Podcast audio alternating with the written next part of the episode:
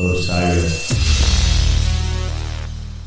This podcast is in the loop, the Legion of Osiris podcasts. Osiris is creating a community that connects people like you with live experiences and podcasts about artists and topics you love. Get in the loop at osirispod.com. I'm Mindi Abair. You're listening to Rock and Roll Archaeology. DIY and House Studios presents Deeper Digs in Rock, part of the Rock and Roll Archaeology Project. music, culture, technology, and rock and roll. Now, on with the show. Hey, hey, diggers. Welcome to another edition of Deeper Digs in Rock. Christian Swain here. I am the rock and roll archaeologist, and I'm behind the mic in San Francisco today. Hey, we got some news for you. All right, I want to let everyone know we are now a part of Pantheon Media. Uh, this show and all of the fantastic podcasts that uh, explore the rock and roll age on rock and roll archaeology are now part of this and will be brought to you by Pantheon from now on and keep an ear open because in just a few weeks we will be launching a couple of awesome new shows for you. Something for everyone here at our new home, Pantheon Media. Uh, finally, and this is the one that matters most to us, if you enjoy what we do here, then please tell a friend, have them subscribe on iTunes or wherever you find great podcasts. Uh, as you know, we are now on Pandora and on Spotify. You may be listening uh, from there right now as I speak. So hey, that's that's great, but uh, please let others know. That will help us out in the long run more than anything you could know. All right, thank you very much. Okay, business handled. We're good. Uh, Robert, hit it for me.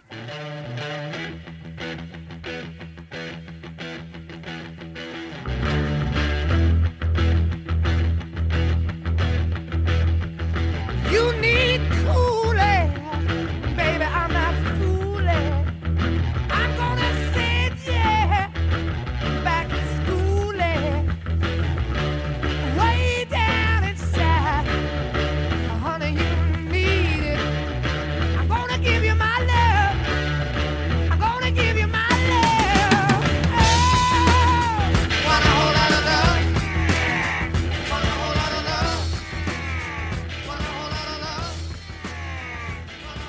Okay, we are running with the big dogs today.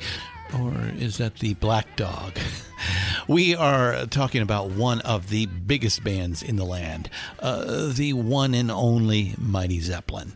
Not sure there was anybody bigger in the 1970s than Plant Page, Jonesy, and Bonzo. Our special guest is Mark Blake, author of the new book, Bring It On Home Peter Grant, Led Zeppelin, and Beyond The Story of Rock's Greatest Manager. Mark is a well known writer in the rock and roll world. He's written books on Pink Floyd, Jimi Hendrix, Queen, a second one specifically on Freddie, and of course the book The Who Pretend You Are in a War, which was used as reference in episode 11 of our main series. Well, now he points his pen at one of the real behind the scenes, larger than life characters ever to come out of rock and roll Zepp's manager, Peter Grant. You know, the only manager to have his own fantasy sequence in a film that is supposedly about the band. That's how integral Peter was to the band's overall success. He got the opening sequence. Uh, by the way, the fantasy Peter created in The Song Remains the Same wasn't too far from the gangster character imagined on the silver screen. Well, at least that's what he projected in real life. Art imitates life, life imitating art, uh, wash and repeat. Mark had access to most of the significant players in the story, some even who had died long ago because he had interviewed them over the past few decades as a rock journalist. He was also given full access by Peter Grant's children, Warren and Helen Grant. So, for the first time, this is the complete, unvarnished story of the great man. Let's get the good times, bad times with Mark Blake.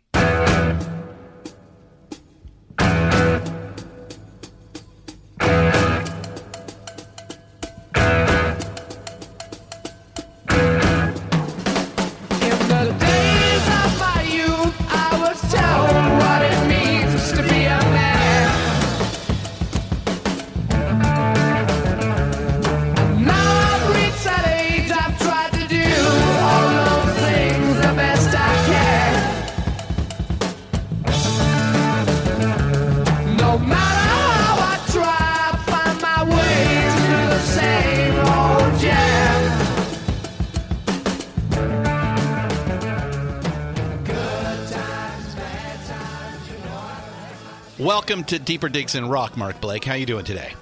I'm good, thank you. I'm good. Oh, well, hey, we're really excited to have you. Uh, you know, we get to talk about one of the biggest bands in the world and uh, their equally biggest manager uh, in the world, uh, which is what your book's all about. Uh, Peter Grant, or Bring It On Home, Peter Grant, Led Zeppelin and Beyond, the story of rock's greatest manager.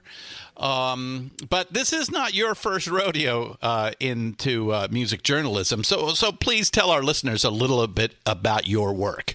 Okay, well, before this, I've written uh, biographies of Pink Floyd, Queen, and a book about the early years of The Who. Um, I've been writing for magazines and some newspapers here for about thirty odd years, um, and the, the Peter Grant book is is the latest is the latest book I've done, which I did after basically approaching his son and daughter to see if they talked to me about their about their dad, and that's that's sort of how it came about. But yeah, this isn't my first rodeo. Absolutely not. No, no, no. And and uh, you know, it's funny. Um, uh, you you've actually written two books on Queen, uh, I believe. Uh, one on Freddie Mercury specifically, and then uh, and then Queen themselves, right? That's right. The Queen one came out a few years ago. That's more of a biography. The Freddie Mercury book was text for a photo book. There was a load of pictures in there, including some unseen stuff. And they asked, I was approached about doing the text for that. So that that that's sort of how that came about. Yeah, but I mean, obviously, that's very timely at the moment with the movie. I was going to say, uh, what? Okay, so what do you think of the movie? I haven't seen the movie. My wife and son went to see it, and they said we're going to see it, and we're banning you from coming with us because I know why. I We know. don't- I know why. You know the story too No. intimately. Right, yeah, and, and do you know what I said to them? They were only half joking, obviously, but I really wish I'd been to see it because people, I've, uh, everybody I've spoken to says, look, it's a, it's a good film if you allow for dramatic license. Yeah. uh, you know, I mean, it's it's not true how it's portrayed, but if you allow for dramatic license. It's it's it's fine, and and from what I've seen, the guy playing Mercury, particularly later on in the kind of moustache, short hair era has he's nailed it completely. He's nailed it. So I will go and see it. But yeah, I was banned. I didn't want to be that guy, that old You, guy. didn't- you didn't want to be that dad, Fault, right? You know, you know what I'm talking about. Yeah. I don't want to be that guy. yeah, yeah, yeah.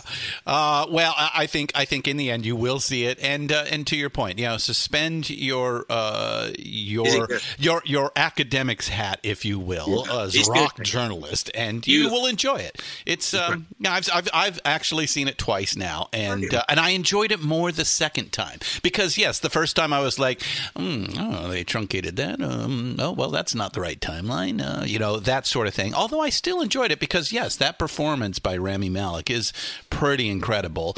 And Yes. let's face it, Queen's music is just extraordinary, and and that just shines through no matter what. Mm.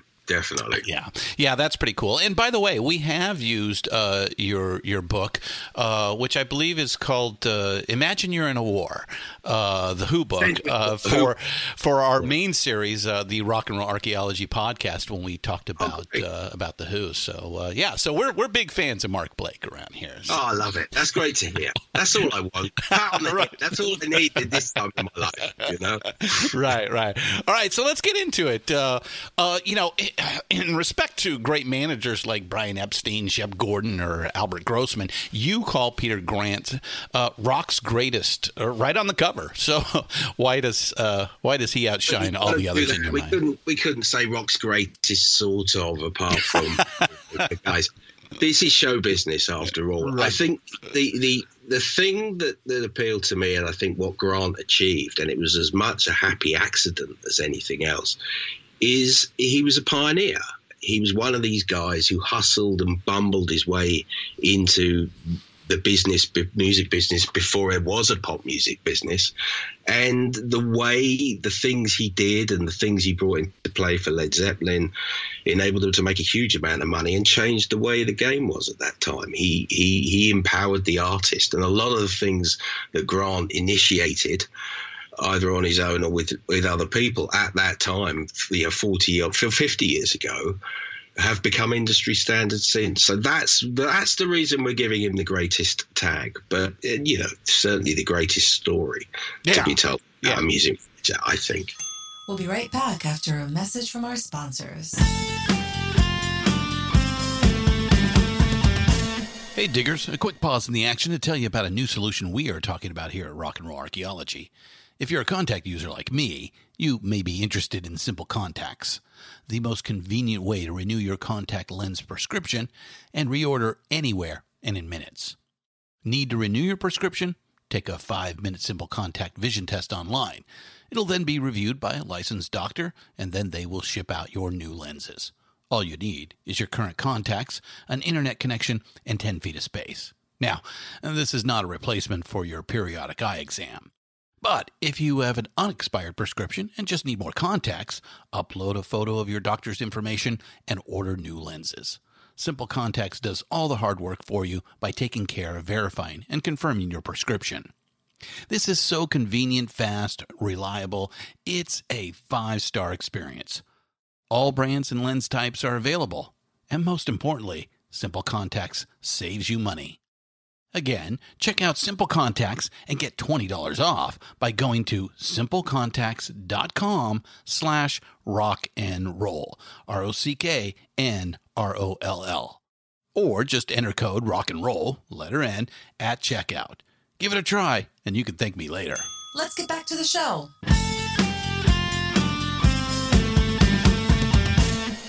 It's a pretty incredible rags to, to riches story uh, that uh, I thoroughly enjoyed. Um, you know, I, I read every word. It was it was a really um, uh, an interesting look behind the scenes. Uh, you know, let's face it. Uh, you know, any of us that uh, is a you know a rock and roll nerd, you know pretty much knows the the big story of Led Zeppelin. They, you know, uh, other Yeah. than maybe the Beatles, you know, they're they stand uh, uh, tall in in certainly you know interesting, crazy, you know, rock and roll uh, uh, off the rails stories. So you, you know, you, you just can't help to find yourself falling for that. But uh, you know, Grant's mostly known as a manager with a a gangster's reputation for for Led Zeppelin, but he seems to be much more than that. So let let's try and start at the beginning.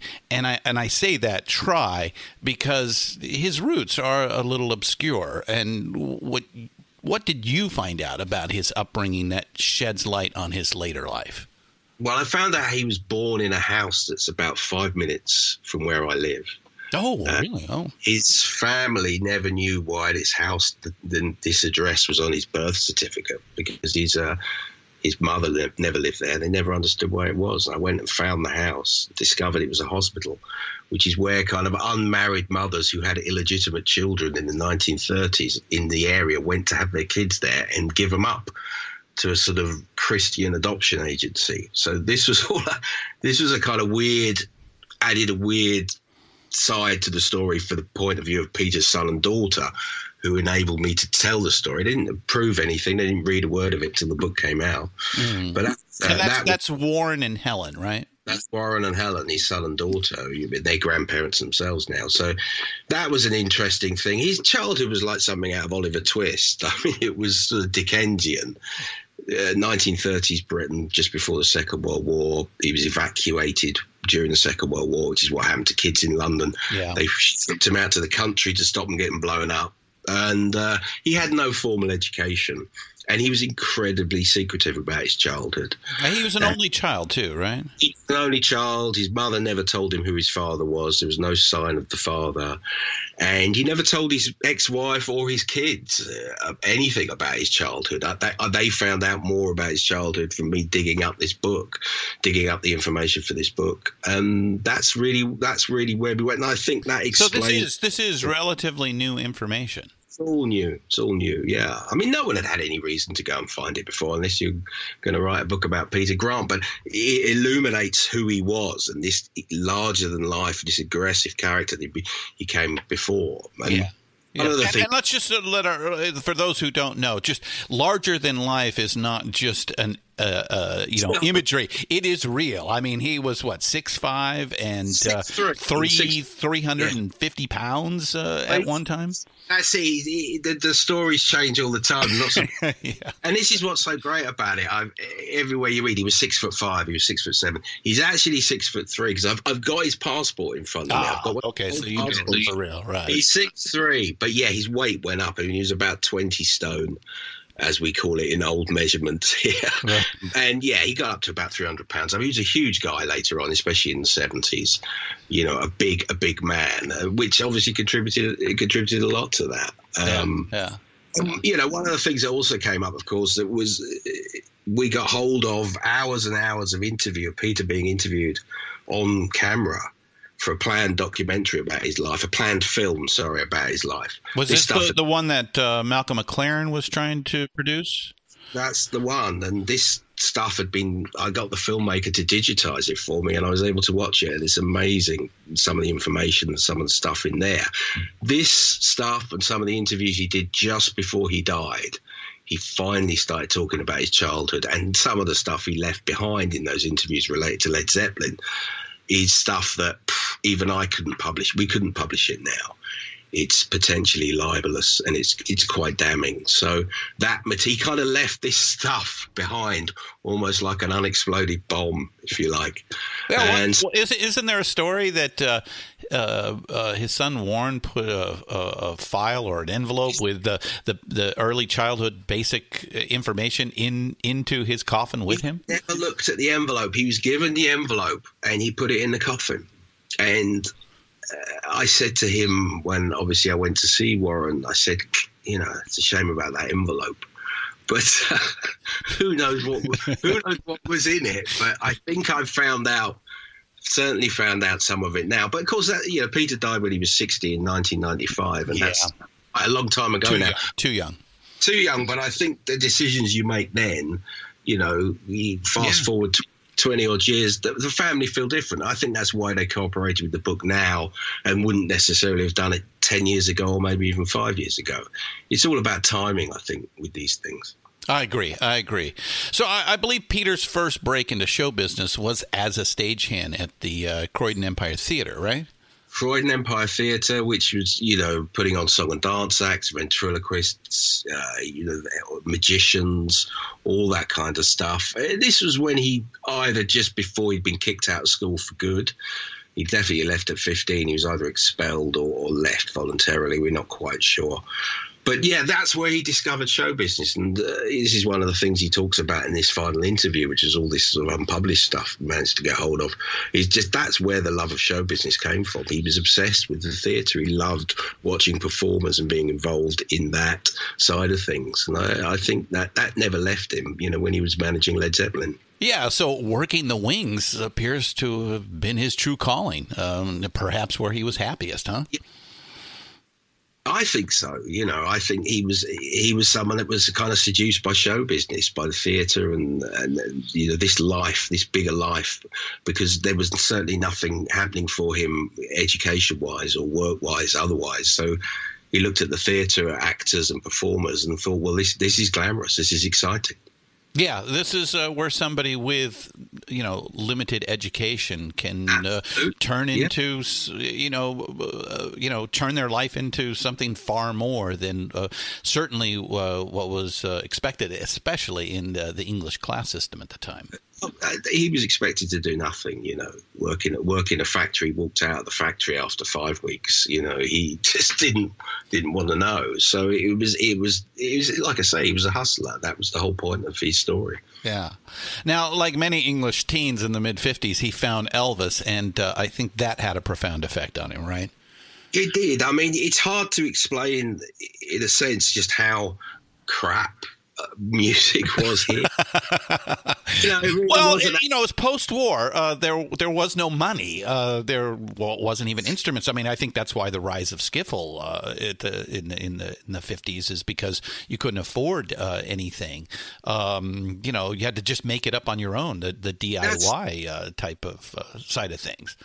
the Who talk about this, the Stones, the Yeah, Beatles. They, they all they all talk. They all talk about this. You've kind of got these sort of English ration book kids, you know, who haven't got enough food because there's not a lot of food after the war. They've all got terrible teeth.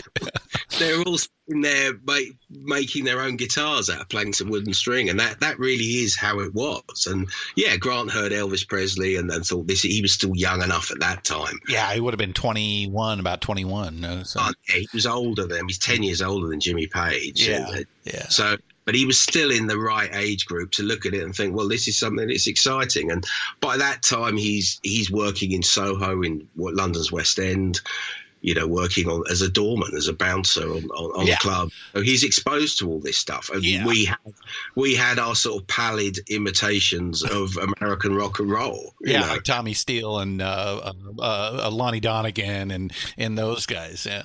Yeah, I mean, I don't know how that would appear to Americans. I, I have no idea. But over here, that stuff really did it did inspire a lot of people. You know, really, really did. It was a stepping stone. Yeah. So let's get him to the 2i's, uh, a very famous early club in, in London. Can you can you describe the 2i's for us, and, The and then how a- how Peter Grant arrived there? It was a coffee bar. These places were called coffee bars, and this is where teenagers, young teenagers, would have gone. You know, there's a great drinking culture in Britain. You can get served in a pub when you're 15 or 16, but you know, this was for kids a bit younger than that, and they would go to a coffee bar and drink Coca Cola or a coffee, make it last for a couple of hours, and listen to American music on the jukebox. And in the cellar was a, a little tiny stage where you know musicians came along and played, and that's where you mentioned Tommy Steele and, and some of these kind of British rock and roll acts. That's where they started their careers, you know, thrashing away in the cellar of this club in London's West End. Peter was the doorman. He stood on the door and took the tickets, and presumably, if anyone got a bit rowdy, he'd throw them out. But there was no alcohol involved, so So I that think it didn't was, happen too often. It didn't. Have, I think it was fairly sedate at the 2i's. Yeah, Yeah, yeah. definitely. But yeah, that's you know you you know after sort of Tommy Steele, uh, you had A and R men going down there all the time, looking. Everyone's looking for the British Elvis. That was the thing. They were all looking for Britain's answer to Elvis Presley. Yeah, he, he never really showed up, did he? Oh, he left it. We're still We're still looking for him. Still waiting now. Yeah. you know, there's somebody else though that does. I think I, I think come out of uh, the 2i's as well, which you know kind of helps uh, Grant in, in in his pursuits, and that's Mickie Most, right? Mickie Most, yeah, absolutely. I mean, Mickie was a, a producer. He produced, I mean, he produced a ton of pop records in, in, in, in 1970s and in the 60s. Herman's Hermits, Donovan, and then he had huge success in the 70s. He became a TV star here in the 70s, like an early version of Simon Cowell on a kind of reality TV music show we had here. Uh, Mickie was a uh, he was another hustler. He was a kid. He wanted to be a pop star. Uh, he made some records which were terrible, absolutely terrible. Yeah, they are. yeah, they're they're properly bad. Um, even by British rock and roll standards, they're they're bad. But uh, yeah, Mickie was another guy. He was he was a hustler, wants to be in the business, and him and Peter sort of formed a strange partnership, and ended up you know working together later very very closely. But but yeah, Mickie was an important part of that story. Yeah. So now, now, now, now, Grant did a fair amount of uh, quote unquote acting back then as well, and I think that kind of adds to uh, his persona and, and how he uses that uh, in, in the future. So I want to talk a little bit about that, and and obviously, um, you know, the, the there's always the mention of well, he he was a big wrestler, and I think in your book, what I got was he wasn't a big wrestler. He wrestled a little bit under under under a pseudonym, but but that wasn't really his big thing. He was he was really just chasing anything in the entertainment business, right? Yeah, absolutely. I mean, the whole wrestler tag has sort of stuck with him, but I think he wrestled for about a year, along with doing a load of other jobs at, at, at the same time. The acting thing is interesting because he was a bit part actor. He was in uh, Cleopatra, Yeah. Elizabeth Taylor movie. He was supposedly in that somewhere. He's in Stanley Kubrick's Lolita, which is which is hilarious because I thought, well, let's, let's find him. I knew he played a bellhop in a hotel scene. There's only one hotel scene in the film. Peter Sellers is there checking into a hotel. So I'm looking at the crowd behind. I'm doing this on YouTube because someone has uploaded the whole film, like they do. And uh, all I can see is his little bellhop scuttling around. And then for three seconds, this six foot three 250 pound man kind of hoves Comes into into frame, right? hoves to view for about three seconds and then disappears. And I thought, oh, that's that's your guy. But he turned up, and we found him in other TV shows here, just silent parts, you know, not not not not talking parts. And uh, the family were fascinated by this as well because this was stuff they hadn't seen. But it was again, it was a way of making money like you say, it's the same as wrestling and a way of being near to show business, being part of show business. I don't think he was ever that serious about being an actor. But I do think what he took from that was the ability to play a part. Right. And I know that Helen Grant, Peter's daughter, said to me on more than one occasion that she said, truthfully, that that guy with the scarf and the hair and the beard and the gypsy earrings that was, you know, pushing everyone around in the song remains the same. that was a character. He was a character, yeah. I mean, I'm not saying it wasn't it, it, it wasn't intimidating to be on the other side of it, but I think he figured there's a role to play here. I can be that guy now. Now I'm now I'm managing Led Zeppelin. I'll be that guy, and it will work. It will open doors for me. People will do what I say. Yeah. Well, there, there's another character that uh, we need to bring in that uh, also helps uh, add to that uh, and and gives him uh, an understanding of how how how at least uh, managers worked uh, prior to him, and that's Don Arden. Um, so let's talk about Peter working for him. Yeah, Don Arden. Peter went to work for Don Arden around 1963. Now he's a real rough character, right? Don was, yeah, absolutely. Don this, was. this a- is not a character. This is a this is this is how this guy was. this is Don was a piece of work. He really was a piece of work. Um, he was a promoter, agent, manager here in the UK, and his, you know, he had the vision to bring over, bring over the American rock and roll artists, Chuck Berry, uh, Little Richard, all these guys. He was the guy that sussed that there was an audience for that here in Britain. We didn't just want Tommy Steele; we wanted the real thing. And Peter went and worked for him. Peter's first job really was driving Don's daughter to school, and Don's Yeah, daughter. and let's say who Don's daughter, daughter is. Sharon Osbourne. Yeah, you know. I interviewed Sharon Osbourne a few years ago, and we talked a lot about Peter Grant. And she said, you know, my dad surrounded himself with these guys that were all six foot three and 350, 300 pounds. And that Peter was one of them. Peter used to take her to school, and if he didn't have anything else to do, he'd pick her up at the end of the day. But what he also did was he learned from Don. Don had these very heavy handed tactics. You know, he, Don made sure he always got paid. And I think that was an important thing to point out. I mean, the, the music business wasn't really a business. No, It it's was a little- cash business. the cash business, and it's a little bit like the Wild West. And, you know, you'd have a you'd have a club promoter, you'd bring an act into a club. The the, the club manager would turn around and go, "Oh, you're supposed to bring a thousand people in. You only brought in six hundred. They couldn't claim otherwise. There was no computer record of tickets. So he'd go, You brought in 600 people, not a thousand. So I'm docking your money. And, you know, I'm only going to give you so many hundred pounds. And Don would turn around and say, No, I'm going to get the money. And if the guy refused to pay, he'd hit them. And, you know, he'd have them up against the wall. And Peter learned how to do that. And that's what Peter did. So Peter learned from Don that you're traveling around the provinces, these little town halls, these little clubs. Everyone's crooked. Everyone wants to skim a few pounds for themselves, skim a few quid.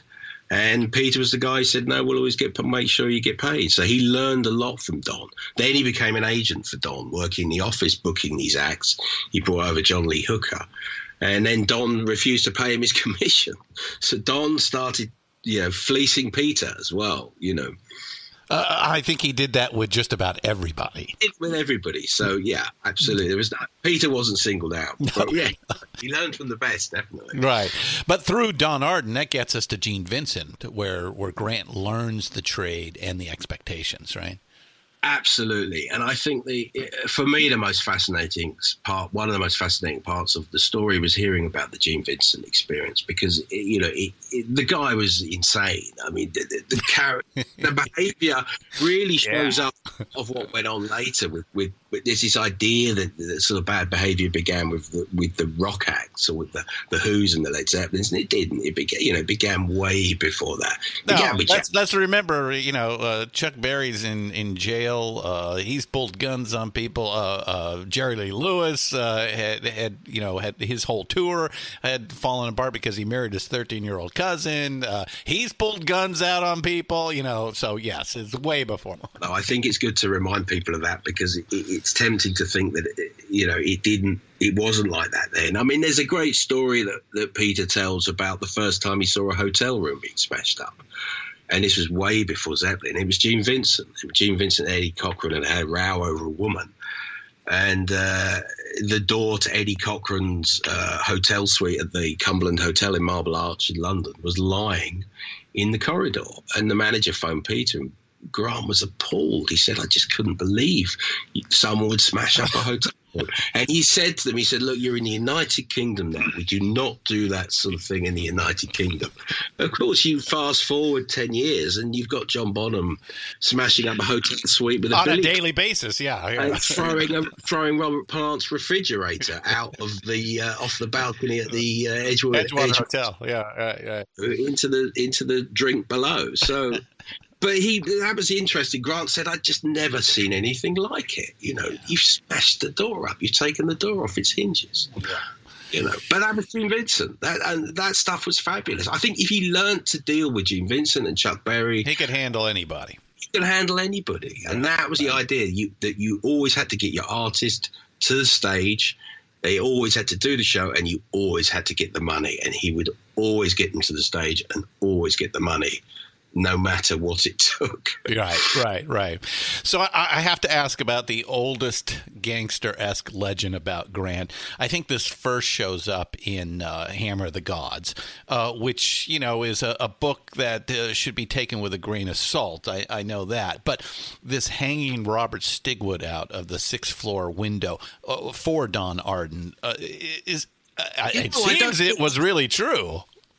It did have. I don't think that story's in the Hammer of the Gods. Actually, I don't, I don't know if it Is is. it? Yeah, I don't think so, but that doesn't matter. It's it's everywhere else. But Right, yeah, right, I mean, it, it, it, this is the story, and you know, Robert Stigwood was a rival sort of impresario. Yeah. he wanted to poach wanted to poach one of Grant's bands, Small Faces. Uh, well, sorry, not one of Grant's bands, one of Don Arden's bands, the Small Faces. And Don goes there with some heavies. Uh, They're only going to scare him. Somehow he ends up getting dangled over that fourth floor balcony in Cavendish Square, which I walked past only the other day in Cavendish Square in London. Looked up Of course you did. as I did. I happened to be. I went, Christ, I'm in Cavendish Square. I'm going to look at the balcony where it happened. And Grant was one of the guys. Grant said he had hold of his ankles.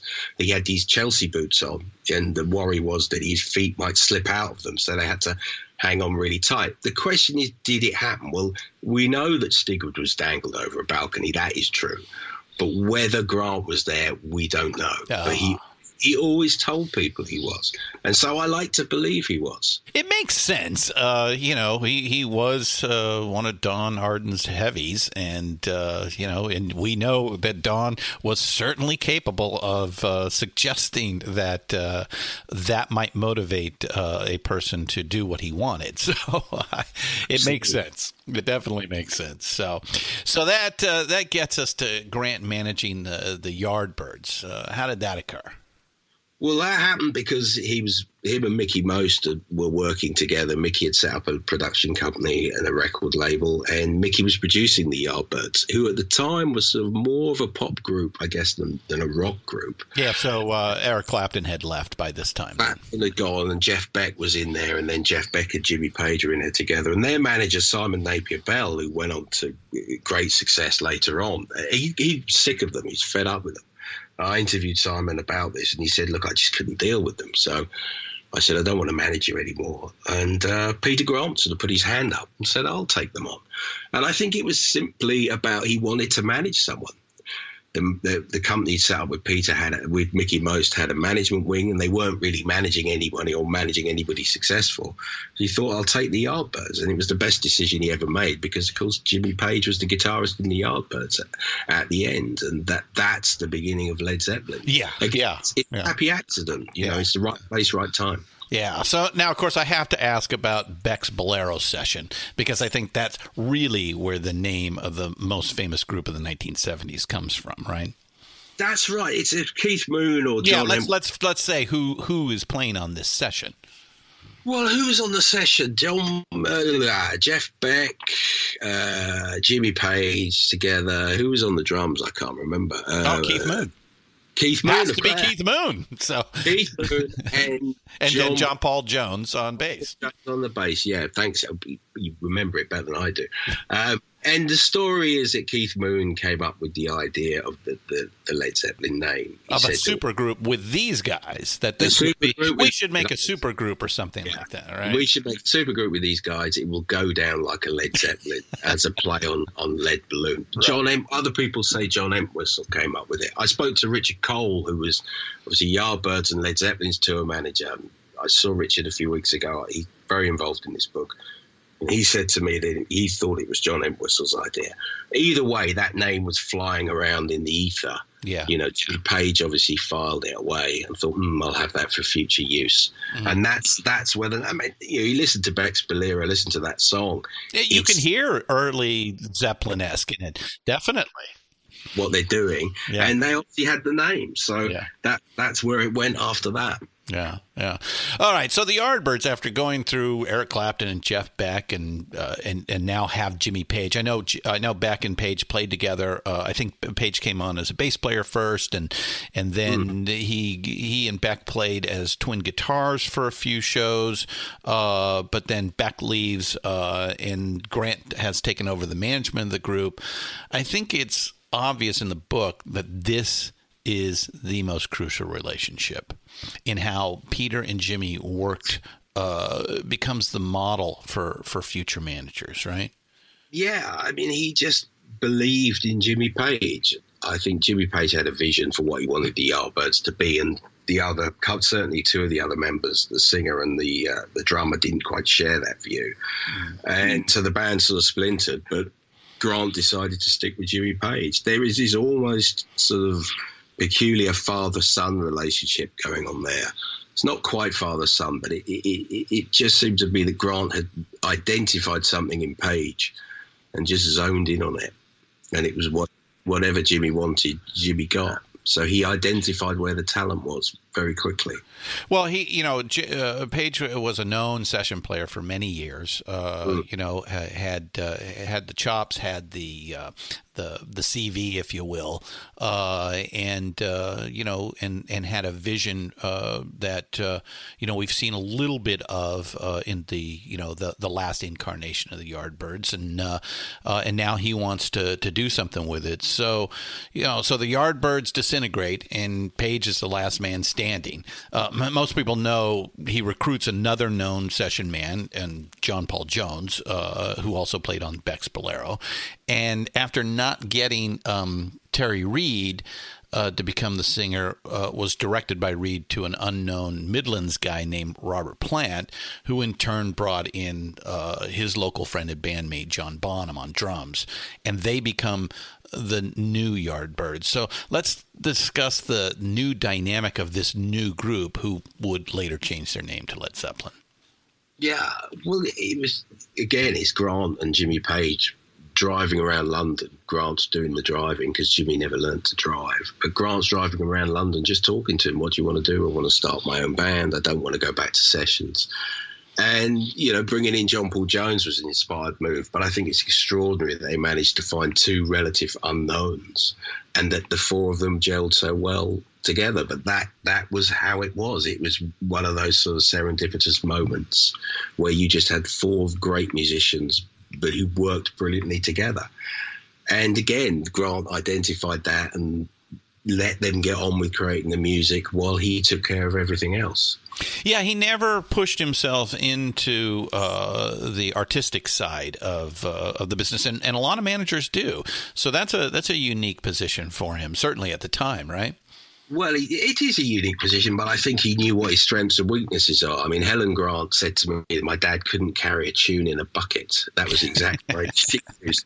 So the idea, the idea that he was ever going to try and be musical himself was like it's never going to happen. You know, Yeah, well, I, and obviously, you know, Page had uh, had all the inclination and all the talent on that side, but you know, at the same time, uh, you know, most people know Jimmy is, um, you know, a, a quiet, uh, reserved uh, type of, of person, and now he has an older brother who can do all the things that he probably wish he could do physically uh, and uh, through intimidation uh, right there for him, right?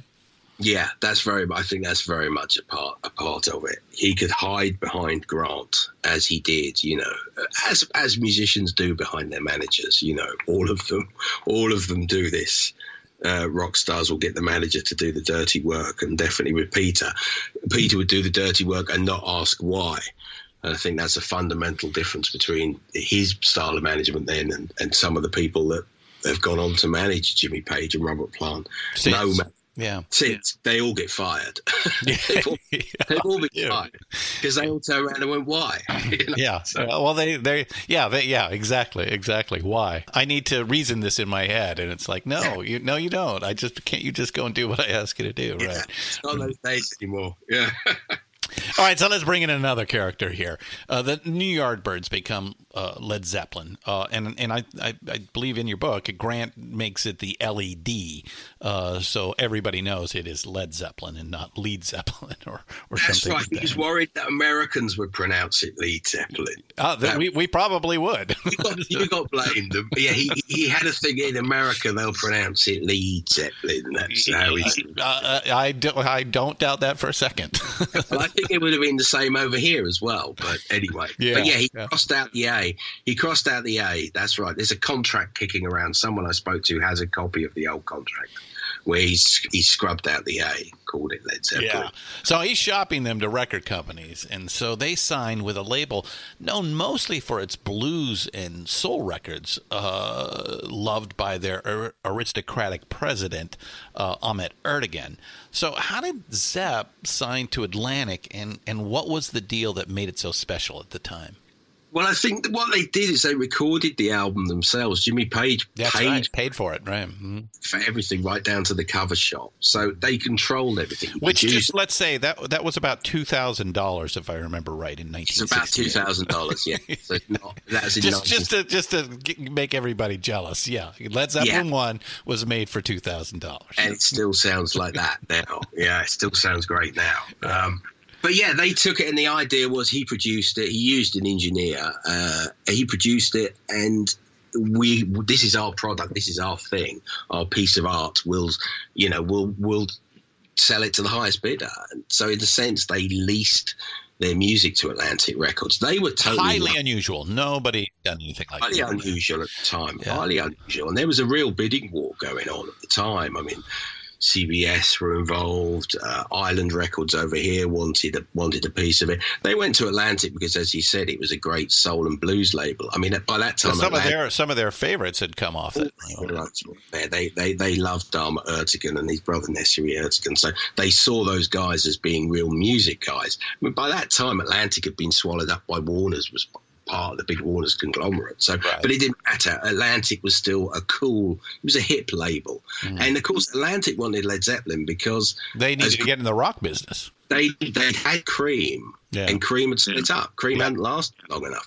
They split up. They needed skinny white boys with guitars, you know, because that was that was the thing. Uh, you know, Didn't make Jerry Wexler happy, but he went along with it. But Wexler Wexler signed them. I mean, I think it was Wexler who said it may have been in in a biography or that I read. Wexler said, you know, as fantastic as Aretha Franklin and, and, and Ray Charles were, it was Led Zeppelin that was bringing in the money on, on, on that label. So I think Wexler was smart enough to see, you know, where the money was in 1968. So, but as soon as he signed them, he handed them over to Ahmet Ertegun. Ahmet became their guy very, very much their guy. But it was an unusual relationship. That's right. They they got a huge advance, and but they controlled everything. Yeah, that's uh, that is again highly unusual uh, at that time. It was, uh, I think the, the the word you used was leased. They leased their music uh, Yeah. to to Atlantic uh, and and hence Warner Brothers. So obviously, this interview and book are about Peter Grant. Um, but on his story does rise and fall the story of Zeppelin. Uh, so on January 12th, 1969, the first album's released and is immediately embraced by the rock crowd, uh, less so by the music press.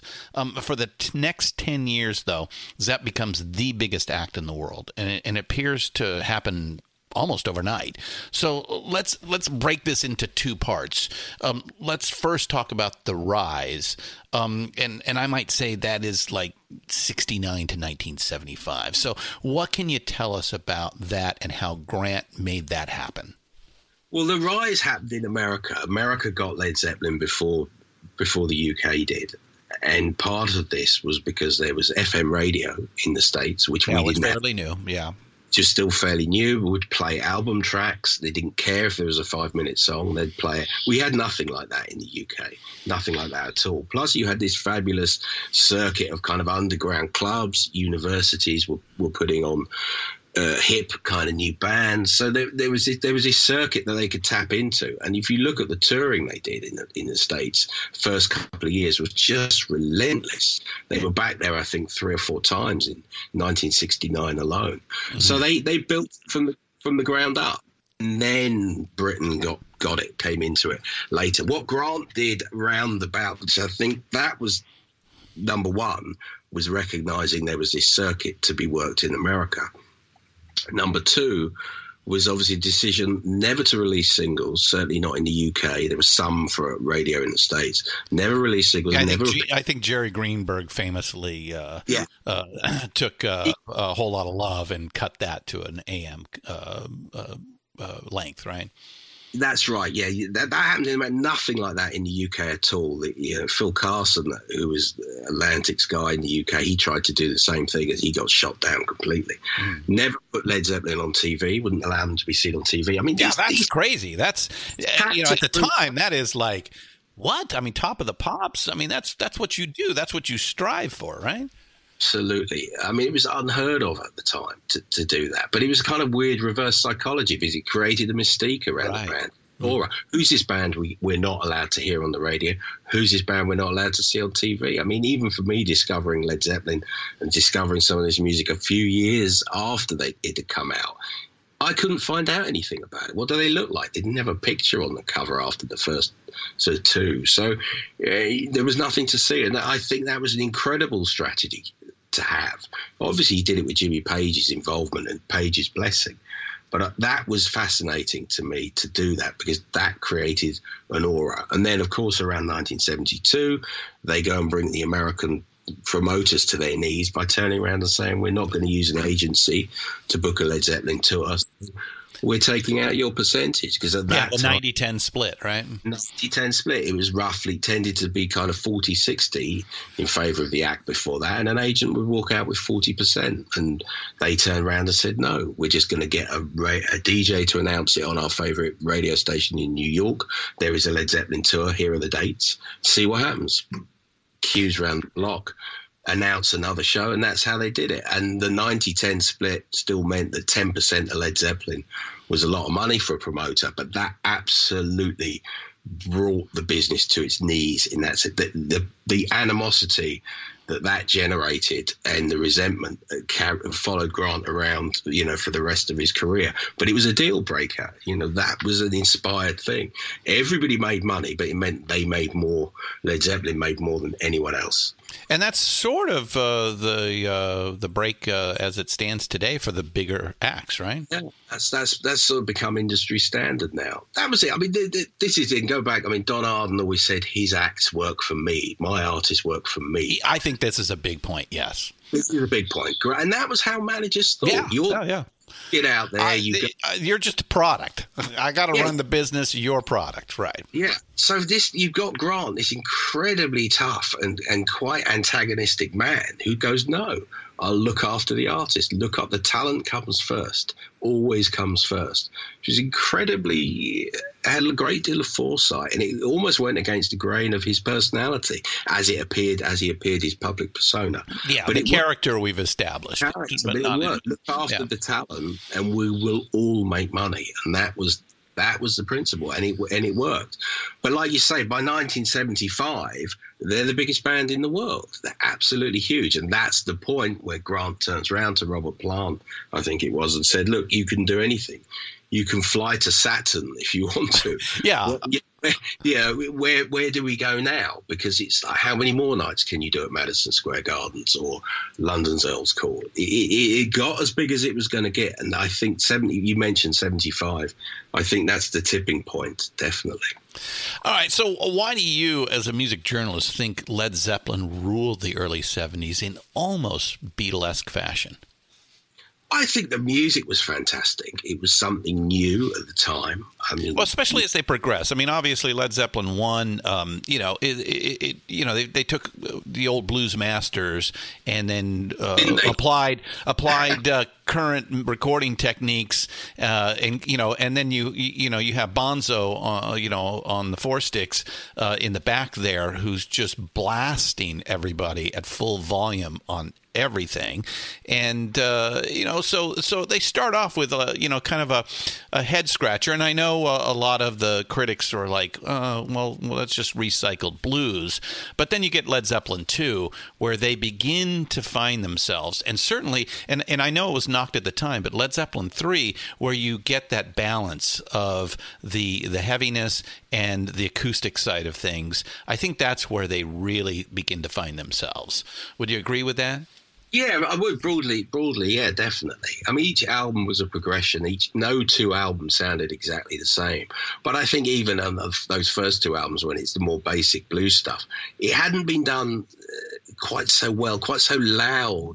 Yeah, nothing a little so, bit, a little bit with cream, but then uh, you know to the next level. Yes, this took it to the next level, and I think as well that they had that fabulous dynamic, the visual dynamic on stage with Robert Plant and, yeah. and, and, Jimmy Page. Yeah, well, you do. You know, you have that mysterious mystique guy, all in black. Uh, you know, uh, and then then you have the you know the the Viking god uh, on the other side. Devil, the sort of the devilish guy, and the Viking god. I mean, that, that never goes up. That never gets old. I mean, bands are still recycling that. Oh yeah, know? that's that. Oh yeah, I mean that was the '80s in the in the hair metal scene. It literally, you had to have the blonde singer and the black haired guitar player. I can't guitar. If you didn't, you got you got the hair dye out and you fixed that. right, exactly. But this is it. But I think that was just such a powerful. It's a powerful music, and also for a younger generation. This is something that came across in researching the book.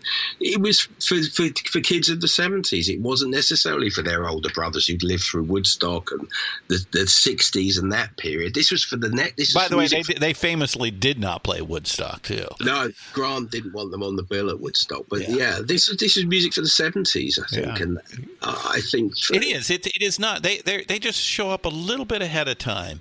Uh, hmm. you know, uh, then in because they show up in '69.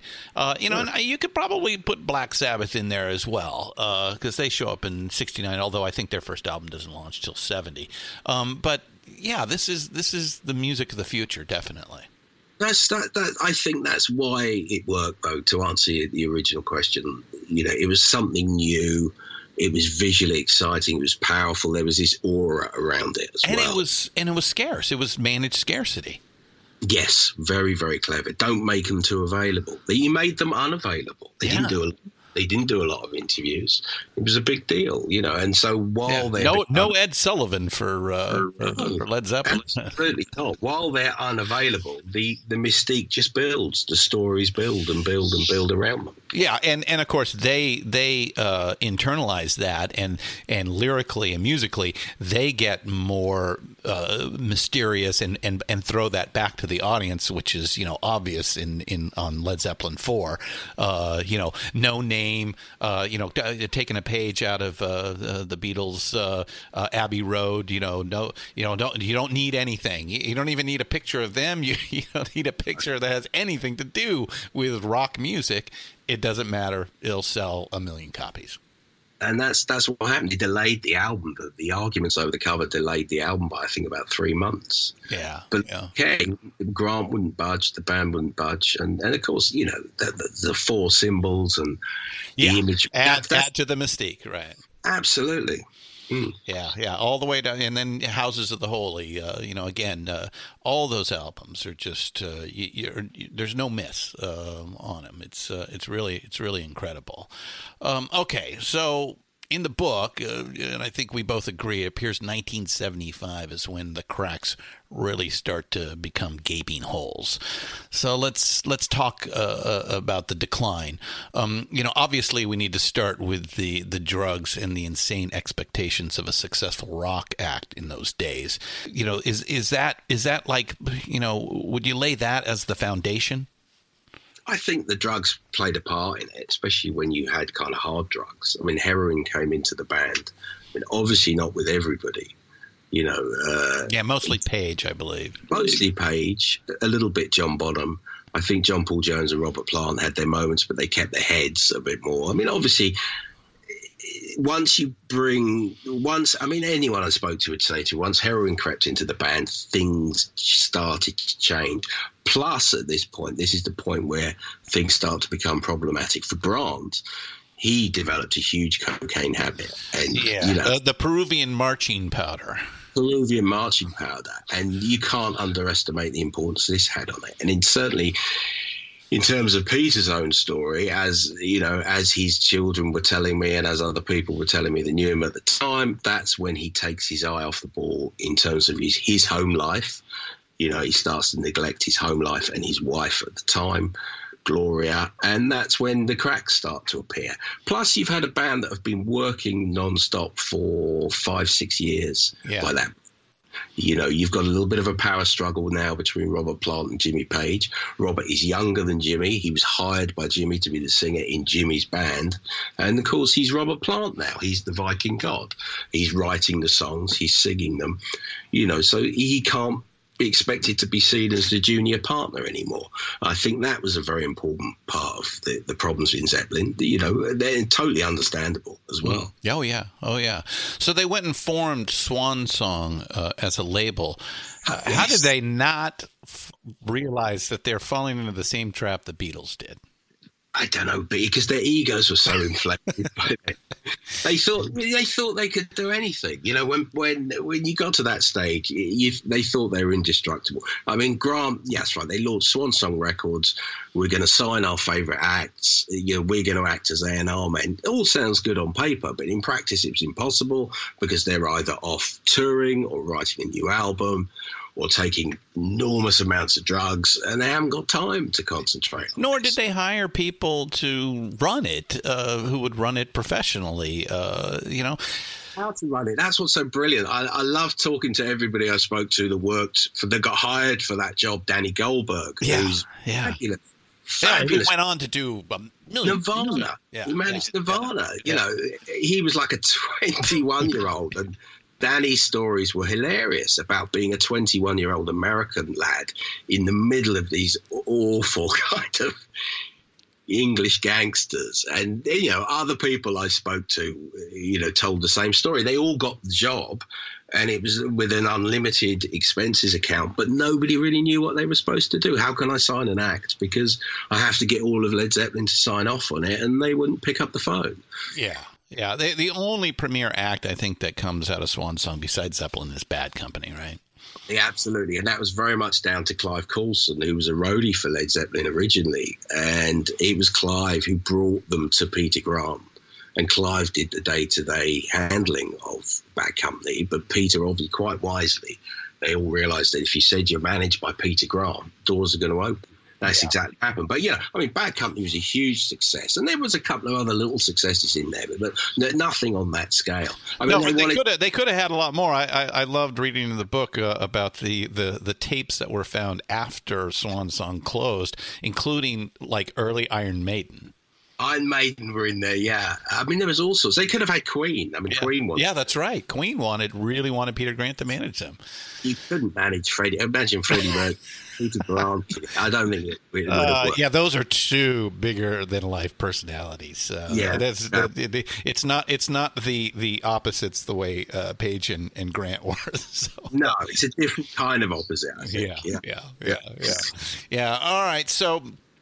Um, you know, 1975. So uh, first, I got to ask about the the story of the two hundred thousand dollar cash robbery Oh yeah, yeah, because that was that was during the 75 tour, right? yeah, yeah, yeah. no, that was earlier. Actually, it was the '73 tour. Oh, was it 73? Drake Hotel in not in, in New York. yeah, 200, 200 grand disappears from a hotel safe. That money was never stolen. Someone told me the other day I, I was I was I was out having coffee with one of Zeppelin's old security guards. He said that money was back in England within uh, 48 hours. Really? So To this day, I, I know they've never solved the case. they've never solved it, and to this day, no one will. T- I, I, I, I think I know what happened. I think that money was taken to pay someone for something, Oh, And- you mean Peruvian Peruvian marching, marching powder? or maybe pay off someone. Oh, some debts that were owed that Someone- could escalate into murder. Who knows? wow. Who knows? No one will. No one will say any. And anyone who knows, most people who know are dead, and anyone else who knows is still alive now. But there was no way that money was stolen. Jimmy, I interviewed Jimmy Page a few years ago, and he said, "Oh, it was um, a Puerto Rican cleaner." Had a key and got in there, and last I heard, he disappeared back to South America with the money. I was like, mm, no, No, they would have caught that guy. no way, no way. That guy with 200k would have been caught. Yes. He would have been caught. No, there was something very mysterious going on there. Yeah. But I, like I said, not only last week, I was told that the money was never stolen, but it was needed for something urgently, and somehow it escalated. And next thing you know, the cops have been called, and uh, you know everyone's being searched. Hmm. Yes. Hmm. All right, moving on. Uh, you know, you know, as we said, you know, seventy-five things begin to to turn. Uh, you know, uh, I think we all agree Swan Song was probably not the best idea. Um, they're just taking on too much, and then the car accident in Rhodes. That's right. Well, Robert Plant and his family were involved in a car accident. They had an American tour lined up uh, in '76. Yeah. to- ready. To, they were ready to go. Plant has a car accident, breaks his ankle, loads of injuries. His wife at the time was very seriously injured. That kind of puts the brakes on everything. And this also all coincides with two other things. They went and became tax exiles to uh, avoid being clobbered with kind of 83% tax in the UK. They all left the country and they kind of moved to Yeah, they had to be gone for at least nine months. Is that right? Something like that. You could only spend a certain amount of time in the UK, and that had a huge disruption to your family life. You know, Warren Grant was saying to me, one minute we're at home, next minute I'm in the Swiss Alps playing with John Paul Jones's kids. It was like the sound of music, I think was, was what he was saying to me at the time. But that that was a huge disruption. You have to get out of the country. And also Grant's marriage was falling apart. And this is a very, very crucial part of, of the story because the end of loss of his the end of his marriage really contributed to his decline. you Yeah, know? like like Zeppelin never recovered after John Bonham's death. Uh, I, I think you're right. I, I don't think Peter Grant ever recovered after Gloria left him.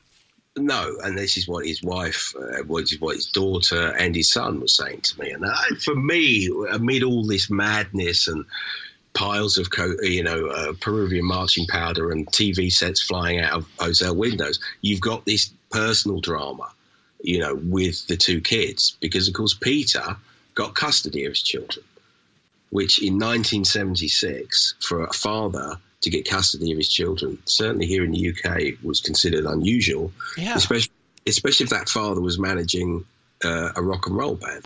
Well, unless you got all the money you know, this side of God. Exactly. So you've just answered the question. So right. how he got Unfortunately, yeah. as- how he got custody of those kids. But that to me is that is a it was a very poignant part of the story and it's something quite sad and bittersweet about it all because while all this chaos and madness is going on.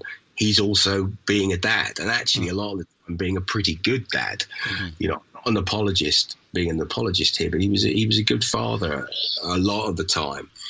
Um, a little lenient by all accounts, but he was a good he was a good dad. So the, he's trying to juggle all that while his band are starting to uh, you know Fall apart. Right. yeah. Yeah. So again, it's all around that time 76, 77. Is Gloria still alive?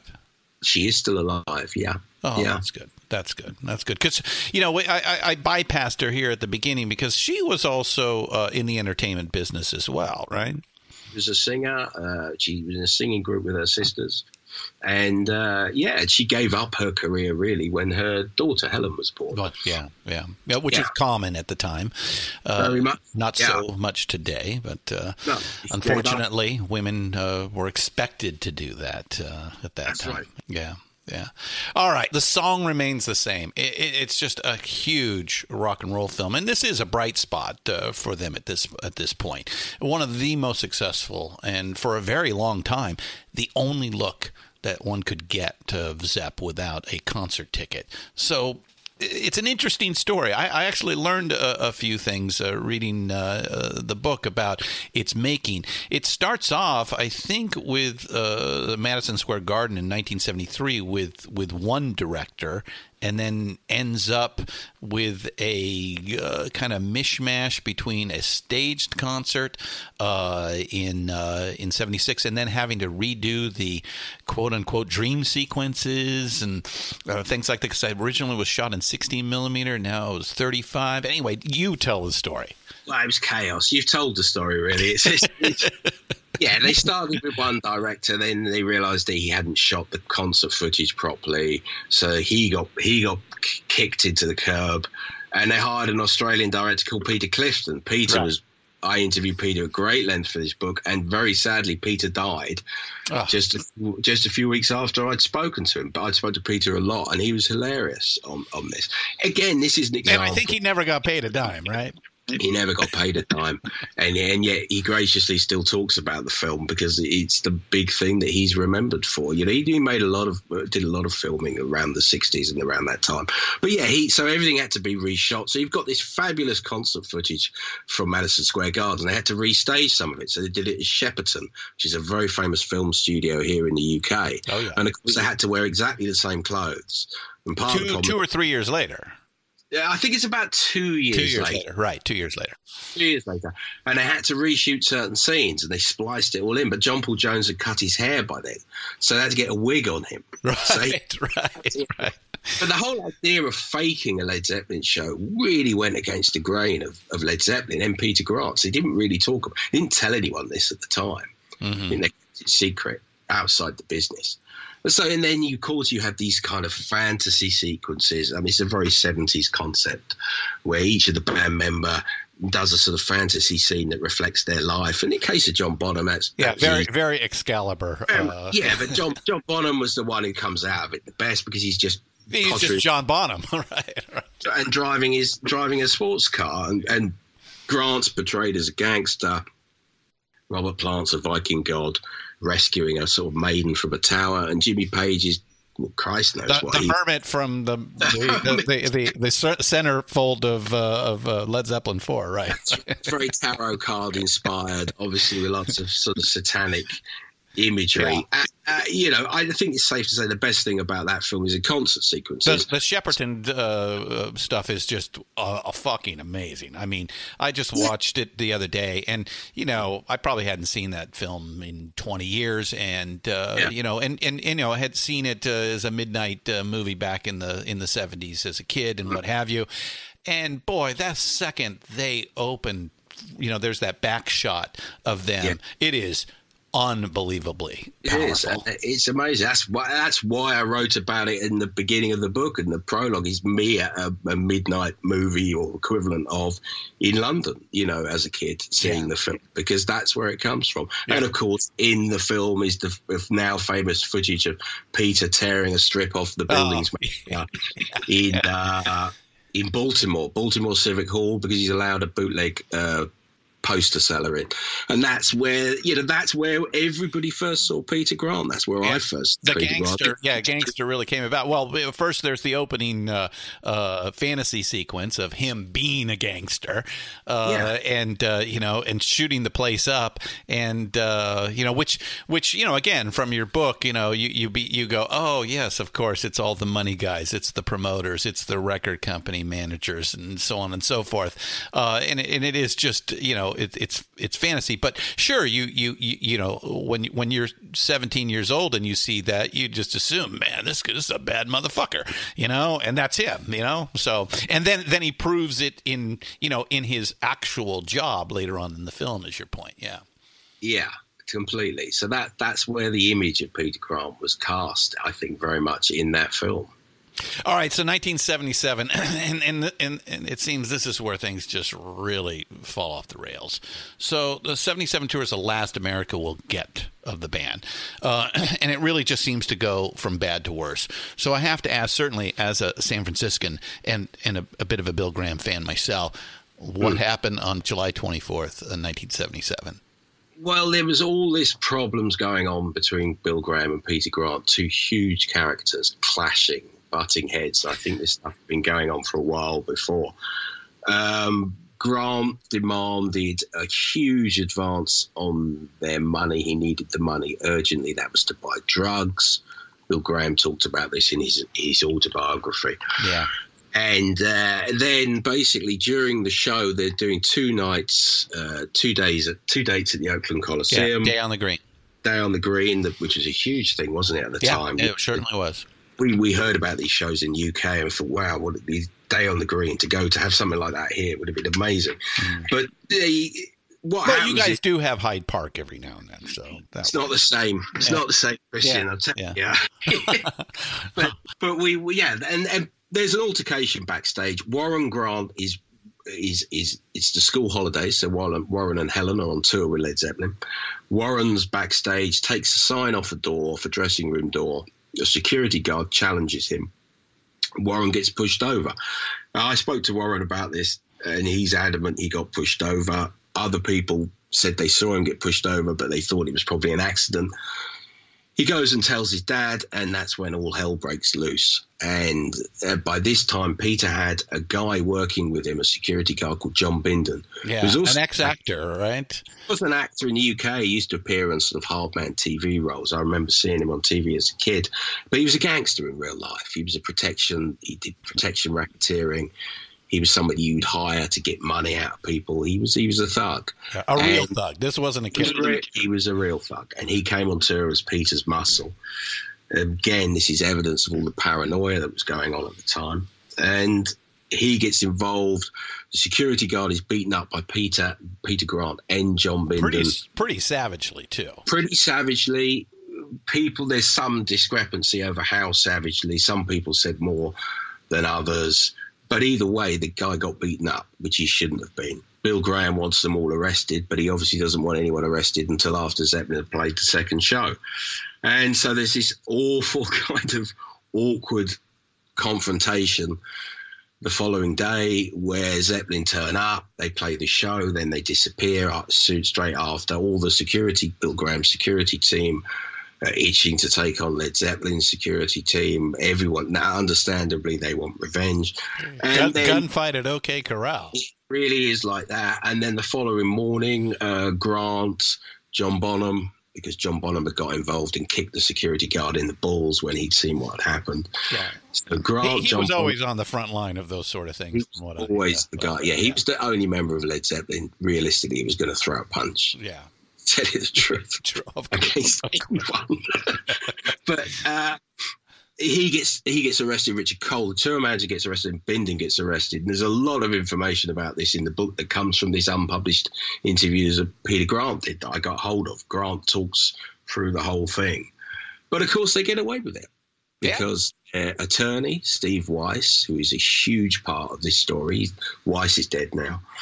Huge part of this story. He's a very powerful man, and Peter's a powerful man, and so you know they're in. I think they were in custody for less than two hours, and the case got kicked out a year later. They paid off the security guard.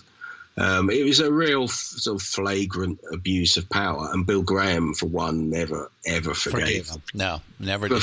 No. No. to you know absolutely and and of course um, what then adds to it is that 48 hours Two after days later, yeah, in New Orleans. Robert Plant discovers in a phone from a phone call from his wife that his his young son has died. His son had come down with some fluke, awful fluke illness, and had passed away. And that's the point where the shutters really came down because he was on the other side of the world. He just discovered his kid had died. His manager and his security guard and his drummer have just been involved in a, a, an ugly altercation with a security guard And that was the point Robert Plant, to all intents and purposes, left Led Zeppelin for the next year or so. Uh, the band come off the road. Everybody's waiting to see if Robert Plant will come back, and and you know, that's when the rock really starts to set in. Yeah, uh, and what, what did Peter dur- do during that time? Is that is that when the divorce happens with Gloria? The divorce has just happened before that. Yeah, the divorce had happened before that. But in 1978, Peter meets uh, a Playboy bunny called Cindy Russell. Mm. Yeah. Cindy Cindy had never been interviewed in her life for anything, but Cindy Cindy was interviewed for this book, and well, Cindy, she was interviewed for for Playboy. Uh, at least her likes and dislikes. Oh, most definitely, most definitely. And Cindy, Cindy was uh, did a lot of modelling in, in, the UK with clothes on. Um, in fact, as a kid, I remember seeing the she she advertised Smirnoff vodka, right? And she'd seen skydiving in a bikini, and that advert was plastered all over the London Underground Tube network, the trains. Mm. I was a kid, and your bedroom. And yeah, they never made it to my bedroom actually, but it, but it, it's a vivid memory in my mind of a, a naked, uh, sort of half naked skydiving female. Yeah. And Cindy moves. Cindy comes into Peter's life. She was only a few years older than his daughter. She moves into Peter's moated mansion in Sussex. He lived in this huge country house with a moat horse, around. Horselunges, I believe. Horselunges manor, 15th century and uh, with a moat and a working drawbridge. Wow. And she moves in and she lives with them. And, and for, again, for me, this is you know this is a really important part of the story because you get this other perspective on Led Zeppelin are off the road. Peter uh, Robert Plant's in mourning. Everybody's waiting to see if Plant wants to carry on, and Peter uh, is now living with a Playboy bunny. And her description of that world that she moved into for me was just priceless. Some of it was just comedy gold. You know, you turn up, she turn up around, Rob, around Jimmy Page's place, find him lying sort of, sort of like a Dracula type character, stretched out on the sofa, surrounded by candles, and was sort of told, "Just ignore him. That's that, that's what Jimmy does." You know, she said it was an extraordinary world to, to, to come into. You know, just the parties, the excess, but also on the other side, the family life.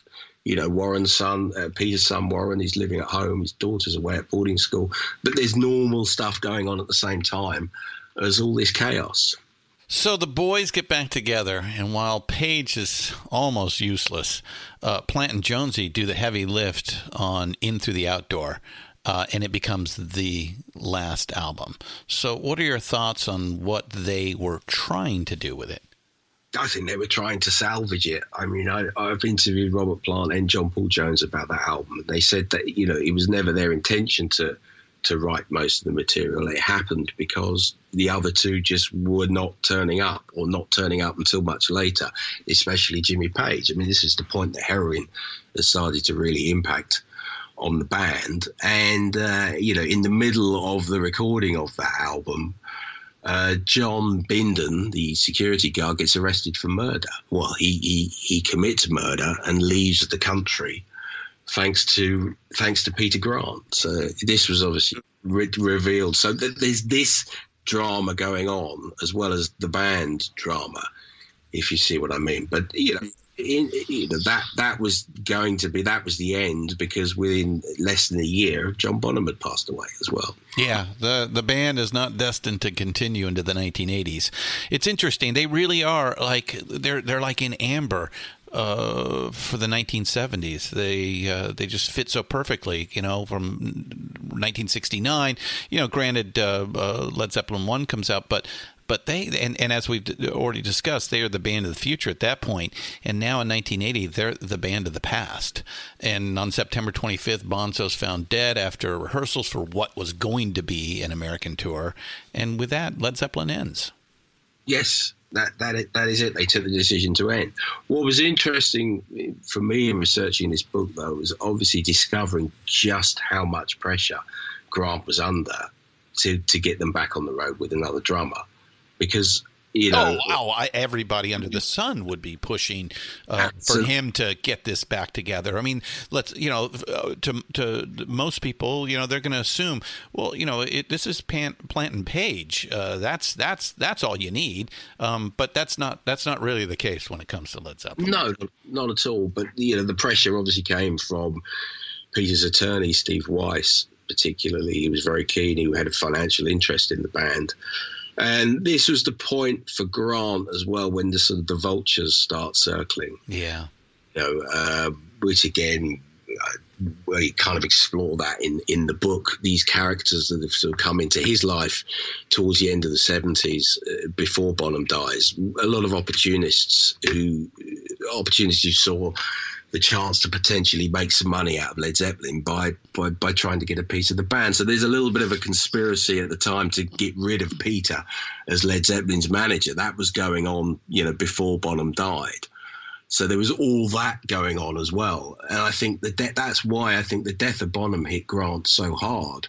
Also because people were trying to take his business off him. He'd lost his wife. He'd lost control of everything. So it, it, it's about more than just the death of John Bonham. I think that was almost the straw that broke the camel's back. Yeah, in the ensuing years, the three survivors together have only played out three times Live Aid, Atlantic's 40th, and Celebration Day in 2007. So there's really not much to manage. Um, like the band, it seems like Peter Grant's career ended when Led Zeppelin ended. Yeah, that's that's pretty much what happened. There were all there were these various attempts, sometimes quite amusing, to sort of bring him back into the into the business again. There's there's this incredible story about they were trying to stage a concert on the 40th anniversary of Hiroshima bombing. Oh, that's Rock- right. rock- Yeah. Rock for Hiroshima. Some some hustler that, that Richard Cole and Peter knew from the Zeppelin days had conned the Japanese government into okaying this, and so he hires Grant and Richard Cole to, to go to to go to Japan and try and set this thing up. And they were going to get Prince. They they said they were going to get Prince to play, Prince and Bryan Adams. I spoke to Richard Cole about this. And Richie said, We never even got as far as talking to anyone. We just made a noise and said who we wanted. Right. They, they get to this site, um, you know, presumably in Hiroshima, I don't know. Said it was completely useless. You know, there's no way you could have ever staged a concert there. But they, they, these sort of desperate attempts to sort of do things. But I think by that point, Peter was so lost in, you know, his drug use, his relationship with Cindy Russell was broke, started to break down as well, and he became he became quite reclusive during this point. I mean, the, the family stories from that period are, are are kind of sad, but also quite amusing as well. You know, this this madhouse that they ended up living in. Yeah, I, I took away that it, it, it just seemed like he died slowly over 15 years uh, after the death of his band. On, and on November 21st, 1995, he's gone at, at 60. He had gone. I think what would say in Peter's defence is that towards the end of his life, in the last few years of his life, he got clean.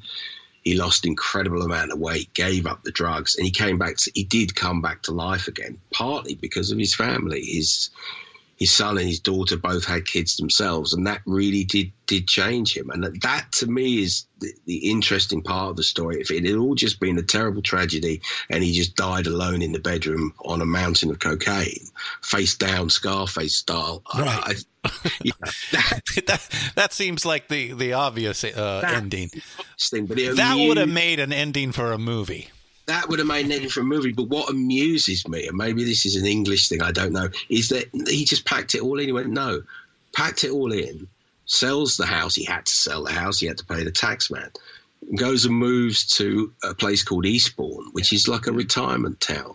And Um, oh, didn't he live above the garage for a period of time after he he- sold uh, Horselunges? That's right, he did. He went and moved into the into the sort of the chauffeur's quarters Yeah. and and lived there for a little while as well. Well, it But- seems like he did keep his vintage cars for a bit. he kept the vintage cars and and started renting them out to people for weddings. And in the last couple of years of his life, he often offered to, to chauffeur at weddings, just just for cash in hand. He didn't need the money, but he put on the cap and the gloves and the uniform and, and, and drive some happy couple to their wedding. And I always think it must have been amusing if somebody in that congregation was a Led Zeppelin fan suddenly recognised this this big six foot three guy wearing the cap and the the gloves and realised it's Holy shit! Oh, You're. Peter Grant from Led Zeppelin. He's, he's ta- Right. driving me off to my honeymoon. But uh, that amused me. The ending, he ends up as this doting grandfather, living very modestly, very happily, putting his feet up, watching TV every night, and getting phone calls. Getting phone calls from Guns N' Roses' manager, are begging for advice on how to deal with Axl Rose. And, you know, Grant's like, call me back later, you know, my favorite TV program. Benny Hill's on. Benny Hill, yeah, it was Eastend- EastEnders, actually. the EastEnders. Yeah, yeah, yeah. yeah, inescapable. Yeah, that that amused me. That's that's what made the story for me. That he was happy at the end. Yeah. Yeah. Yeah. Yeah. Yeah. Well, maybe, you know, that's 15 years. Uh, you know, I, it sounds like he reconnected well with uh, Warren and Helen.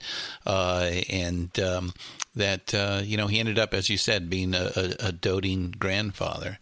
So I, I know Ed Bicknell suggests he's like the bridge from the old school, old school vaudeville biz types of uh, exploitation of the artist to the now fully professional MBA types. But what do you think Peter Grant's final legacy is? Well, I think it's the, like you said earlier, the way what what things that have become industry standard now were not industry standard back then.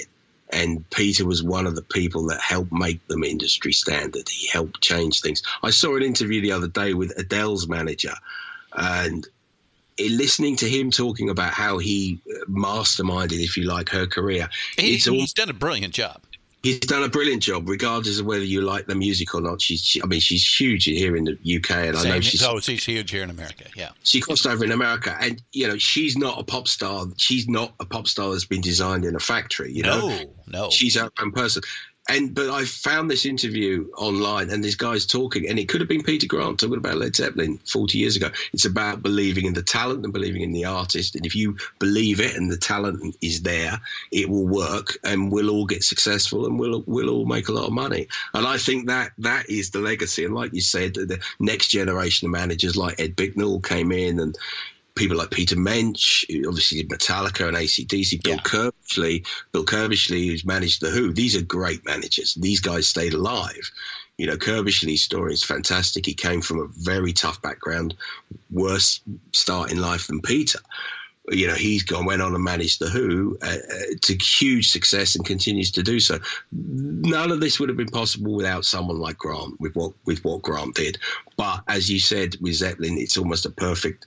They fit the seventies perfectly. Peter fitted that time perfectly, and I think that's why he would have ended up, you know, watching EastEnders and telling Guns N' Roses manager to fuck off, rather than trying to manage Guns N' Roses. Oh, you know, yeah, an because impossible he'd job. have, had, he'd have had Axl Rose in a headlock, Yeah. him in the face within five minutes. You know, Yeah, yeah. he belonged to a different era. Uh, you know. you know, I don't know. Maybe he, he maybe he could have managed Axl uh, back in the day uh, when when. Axl definitely needed managing. I'd love to see that. Yeah. Yeah. I just, you know, I, I took away the, the, the you know, uh, there's there's a, there's a bit of um, of melancholy or bittersweet uh, feeling that, you know, he was such a risk taker, um, no holds barred. He, uh, to use a wrestling term, he, um, you know, just you know didn't do it like the others, and he was so successful. And now we live in an age where, you know, especially in the music business, there are no risk takers.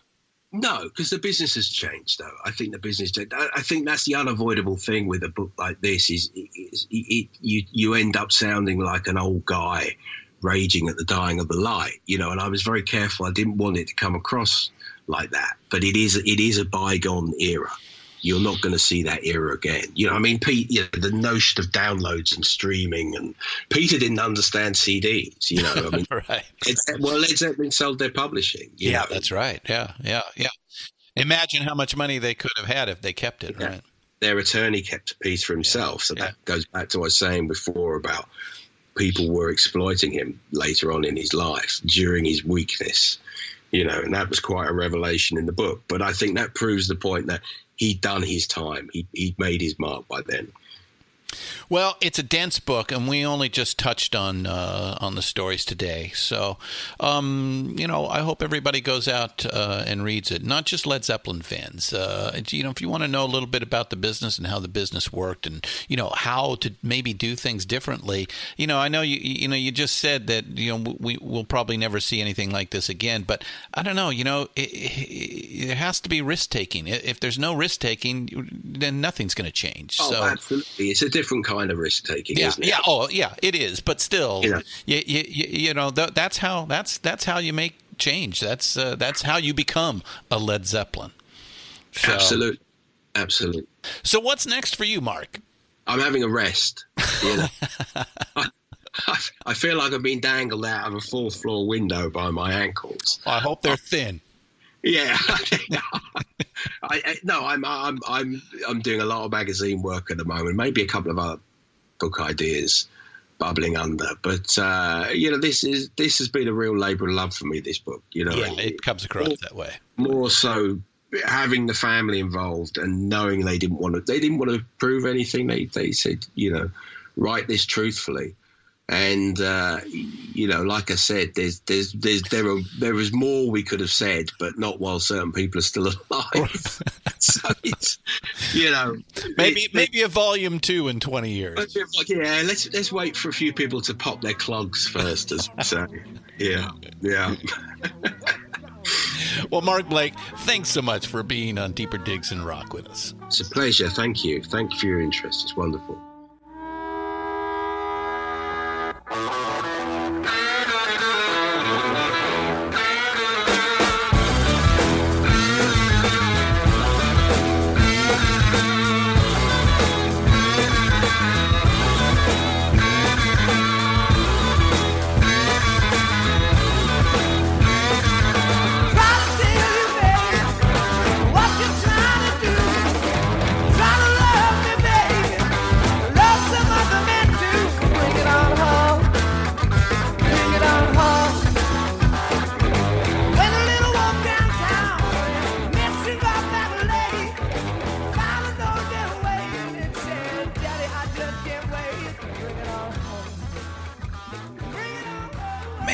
I have a good time talking with Mark today. I cannot wait to cross the pond and continue the conversation with a pint in hand.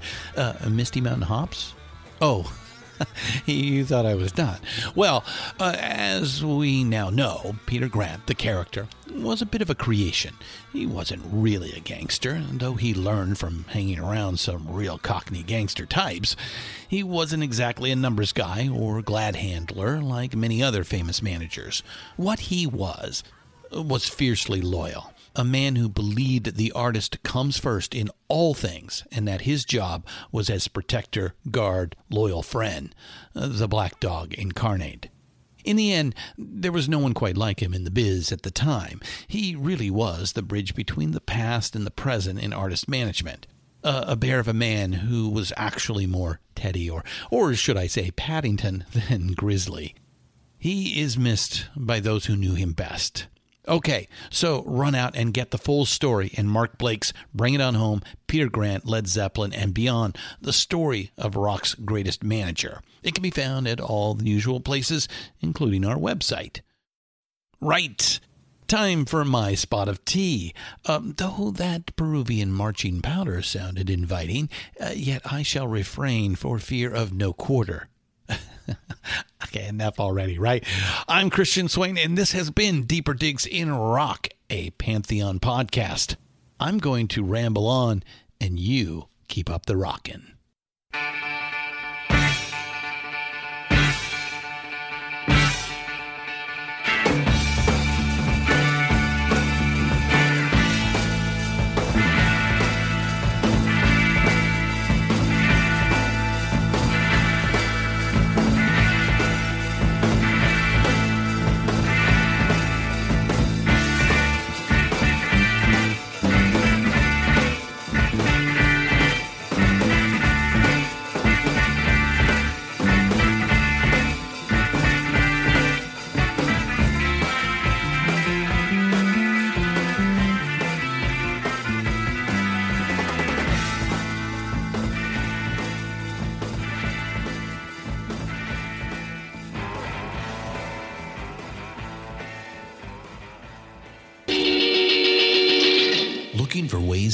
Right the wrongs of social injustice? Oxfam America works with people in more than 90 countries to save lives, develop long term solutions to poverty, and campaign for social change. And we do it with the help of our friends in the music world. The Beatles were Oxfam supporters back in the day, so were the Stones. And through the years, musicians and music fans have helped Oxfam push hard to work for a just world without poverty. Folks like Radiohead, Coldplay, Pearl Jam, DJ Shadow, and many, many more have encouraged their fans to join the effort. You can too. Go to oxfamamerica.org to learn how you can help. Deeper Digs in Rocks, produced and hosted by Christian Swain. All sound design and incidental music by Busy Signal Studios. All quotes performed by actors unless noted. Playlists can be found at iTunes, Google Play, and Spotify. Please purchase these great and important tracks. All songs, clips, and references can be found on our show notes.